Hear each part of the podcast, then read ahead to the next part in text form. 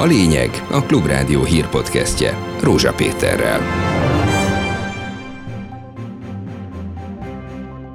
Zárolhatja az Európai Unió a Magyarországnak járó pénz egy részét a mai EU parlament javaslata szerint. Az összeg 70%-a, mint egy 4 milliárd euró elvész Magyarország számára. Jó esetben csak tavasszal juthatunk az EU-s keret egy részéhez. Itt a végső döntést a tanács fogja kimondani a bizottság javaslata alapján. Nem támogatta a kormány, így lemaradtunk a villamos energia tárolás lehetőségéről, ezért nem tudja fogadni a hálózat a családi házas napelemek által termelt áramot. Azt, amit itthon nem termelt termeltő meg a saját napelemes rendszerékből, azt Ukrajnába szerezzük be, vagy Szlovákiából, ami rendkívül káros mondjuk a nemzeti gazdaság számára. Az időjárásról holnap reggel többfelé ébredhetünk már borongós, párás, ködös időre, de naposabb tájakkal is lehet találkozni majd.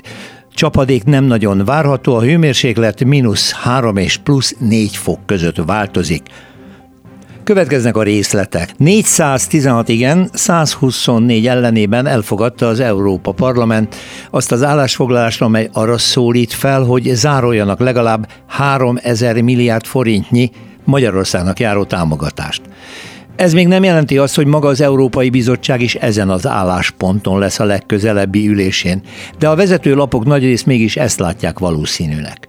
És ekkor sem történik még semmi, ugyanis a végső szó az Európai Unió tanácsáé, amely a tagállami miniszterekből áll. Nekik kell majd az Európai Bizottság november 29-ig esedékes végső értékelése alapján szavazni arról, elfogadják-e ezt a javaslatot. Az első brüsszeli reakciókról Arató László számol be. Az Európai Parlament újabb Magyarországot elítélő állásfoglalás szavazott meg nagy többséggel. Ebben azt kérik az Európai Bizottságtól és a tagállamoktól a képviselők, hogy a jelenlegi brüsszeli javaslatnak megfelelően ne fogadják el a magyar kormány korrupció ellenes intézkedéseit, mert azok nem elegendőek. Ez 7,5 milliárd eurós forrásbefogyasztást jelent. Ugyanakkor azt is javasolják, hogy a magyar helyreállítási tervet se fogadják el a tagállamok, holott az Európai Bizottság ezt fogja indítványozni. Amennyiben ebben az évben nem születik megállapodás az 5,8 milliárd eurós visszanem térítendő támogatásról, az összeg 70%-a mintegy 4 milliárd euró elvész Magyarország számára. Az állásfoglalást a magyar ellenzéki képviselők támogatták, mert szerintük a magyar vállalások nem érik el a kívánt célt. Molnár Csabát, a Demokratikus Koalíció EP képviselőjét halljuk. Világosan látszik, hogy ezek sem a korrupciót nem akadályozzák meg, sem a jogállamot nem állítják helyre. Nem is lehetséges. Korrupció nélkül az Orbán rendszer nem létezhet, mert az a lényege, az az alapja, az tartja mozgásban. Ha Orbán Viktor tényleg azt akarná, hogy az uniós pénzek ne csak az oligarcháinál és a családtagjainál landoljanak, akkor csatlakoztatná Magyarországot az Európai Ügyészséghez. A Fidesz LP képviselői azonban éppen Molnár Csabát és a többi magyar ellenzéki európai politikust okolták, közleményükben szégyen teljesnek nevezték, hogy, ahogy fogalmaztak, a magyar baloldali ellenzéki képviselők ismét a magyarok érdekeivel ellentétesen a Magyarországot elítélő szöveget támogatták. A Fidesz szerint a baloldal által elfogadott szöveg nem kevesebbről szól, mint hogy politikai büntetésként mindenáron vegyék el a magyarok millióitól a jog szerint nekik járó uniós pénzeket. A parlamenti állásfoglalásban egyébként hangsúlyos szerepet kapott, hogy az uniós források végső kezdeményezetjeit nem szabad megfosztani a forrásoktól azért, mert a kormány nem hajlandó az együttműködésre. Ezért a képviselők felszólítják az Európai Bizottságot, hogy a pénzeket a helyi önkormányzatokon és a civil szervezeteken keresztül juttassa célba. Mint már említettük, ez egy javaslat, de a végső döntés még várhat magára, mondta el a Klubrádiónak Szent Iványi István külpolitikai szakértő. A verdiktet az Európai Tanács fogja majd kimondani december 6-án, de az eddigi anyagokból az derül ki, hogy az Európai Bizottság is erre a döntésre hajlik. Ez egy logikus következő lépés a parlament részéről, hiszen ők már korábban is jelezték, hogy elégedetlenek azokkal a döntésekkel, amiket a magyar parlament, illetve a magyar kormány tett. Ennek a következménye, ez egy erős nyomásgyakorlás, tehát lesz hatása, de valójában nem kötelező érvényű.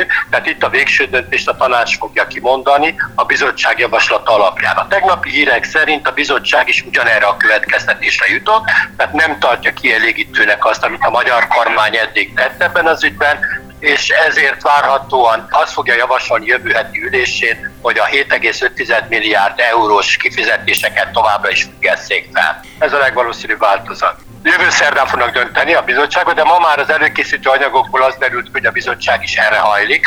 Tehát ezt fogja eldönteni, és majd december 6-án döntenek a tanácsban, de a tanács az fáradtan követni fogja a bizottságnak a javaslatát.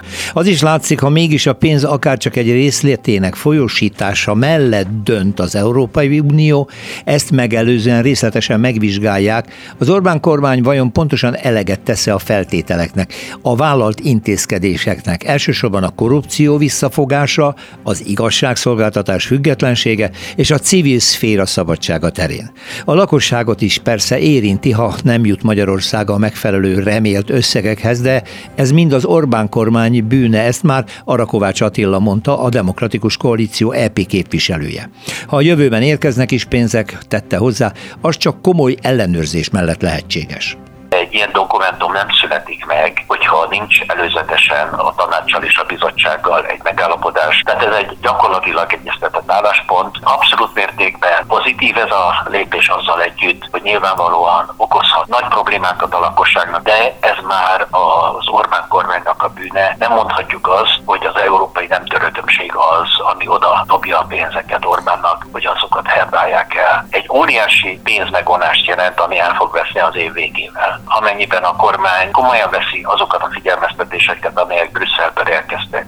Abban az esetben a jövőben jöhetnek még pénzek, és ha jönnek pénzek, mert mondjuk pozitívan lép az Orbán kormány, bár ezt tenné, de kétségeim vannak, abban az esetben hónapok kérdése, hanem egy év kérdése az, hogy bármilyen összeg eljusson Orbáni kezébe, és ez is csak úgy fog eljutni, hogy komoly ellenőrzés mellett nem költhetik már akárhova. Délelőtti híreinkben a magyarországi bérekről még azt a prognózist adta a szakértő, hogy az infláció gerjeszteni fogja majd a béreket, és ez a versenyfutás okozhatja az úgynevezett ár-bér spirál kialakulását, ami a forint vásárló értékének drasztikus csökkenéséhez vezet. Délután már egy olyan elemzés jelent meg a portfólión, ami szerint ez a spirál már beindult.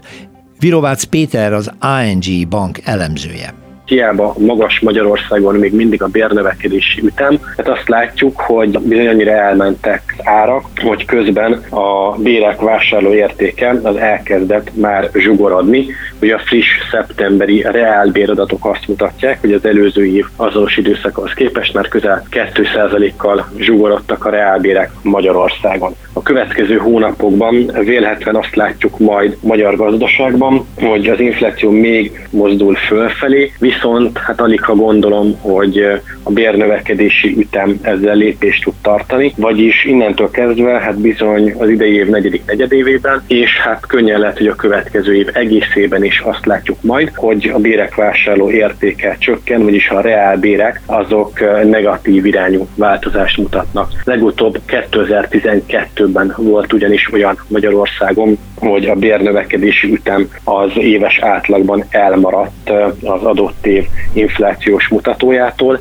A forint gyengülés odáig jutott, hogy ma már délelőtt a 415-ös szintet is átlépte az euróhoz képest.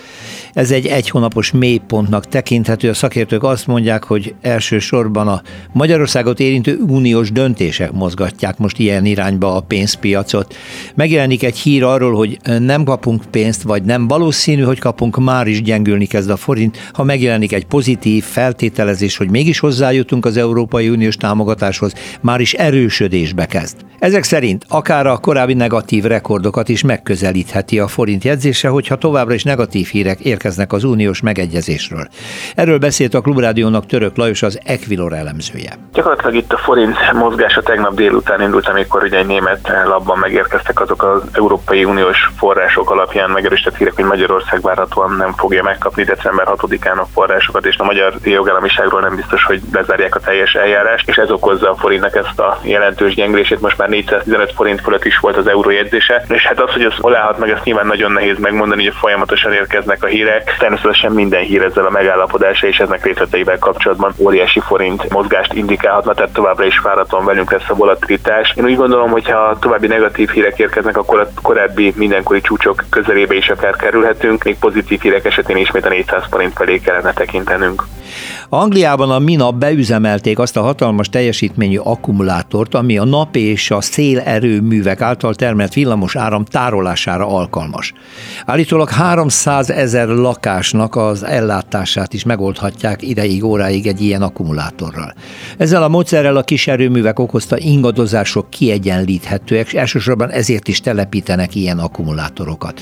Nálunk a kormány nemrég sajnos éppen azért állította le az áram átvételét a többnyire családi házak tetején létesített mini erőművekből, mert a hálózat nem tudja a hektikusan zajló betáplálást kezelni, és éppen a tároló kapacitás hiányzik ehhez. A Magyar Napelem Szövetség elnöke Kisernő elmondta a Klubrádiónak, hogy már több mint egy évtizede javasolják a magyar kormánynak, hogy hasonló tároló kapacitásokat létesítsenek itthon. Gyakorlatilag ennek a villamos energiatárolásnak az a lényege, hogy a hálózatnak a kiegyenlítő energiáit biztosítsa. Különböző szabályozási lehetőségek vannak, akkor hogyha mondjuk eltérünk a menetrendtől, ezek a gázmotorok, vagy például ilyen akus energiatározók. Tehát ez egy kiegyenlítő energiatárolására képes villamos energia tároló. Magyarországon létfontosságú most a villamos energia termelés és az ellátás biztonság. Sajnos Európában utolsó helyen vagyunk villamos energia termelés tekintetében, azért mert sajnos a hálózat az eléggé elmaradt a fejlesztésekben. Erre vonatkozással most gyakorlatilag teljes vertikumba megtiltották a napelemes rendszereknek a visszatáplálását, éppen ezért nagyon nagy az importunk. Azt, amit itthon nem termelhető meg a saját napelemes rendszerekből, azt Ukrajnába szerezzük be, vagy Szlovákiából, ami rendkívül káros mondjuk a nemzetgazdaság számára. Tehát ezért létfontosságú lenne, hogy minél előbb legyenek ilyen akkumulátoros energiatározók is Magyarországon. Fedezetet nyújtana rá az Európai támogatások is. A kormány tervei szerint ezekből a támogatásokból szeretnéd meghalósítani a villamos energiahálózatnak a fejlesztését. Milliók maradtak áram és víz nélkül Ukrajna nagyvárosaiban és elsősorban Kijevben.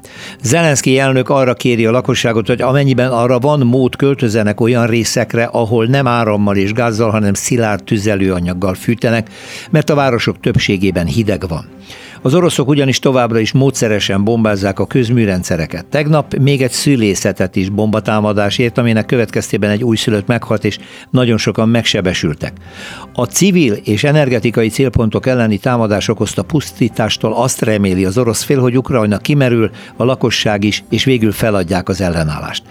Anton Bendarzsevszki posztszovjet térség szakértőjét halljuk arról, hogy vajon hogyan alakul a lakosság hozzáállása a háborús fejleményekhez. Az orosz támadások következtében az ukrán nagyvárosok teljesen éhetetlenné váltak, hiszen még most is Kiev áramellátásának a 70%-a szünetel, és ugye Kiev esetében egy több milliós városról beszélünk. Persze nincsenek adatok, hogy a háború következtében hányan tartózkodnak, most hányan menekültek el a városból, de mindenképpen több millió őről beszélünk, akik nagy részénél jelenleg hogy áramellátás, nincs víz, nincs fűtés, és hát a téli körülményekben ezt nem egyszerű átvész tisztelni. És hasonló a helyzet a legtöbb ukrán nagyvárosban. Nem életlen, hogy egyébként az ukrán kormány arra kéri az embereket, aki teheti, akinek vannak hozzátartozói vidéken, próbálják meg átvésztelni a telet, ahol esetleg elérhető szilárd tüzelésű anyagok. Az ukrán konszolidáció a kormány mellett és oroszokkal szemben minden korábbinál nagyobb, és ezek a fajta támadások inkább csak még agresszívabbá, még mérgesebbé teszik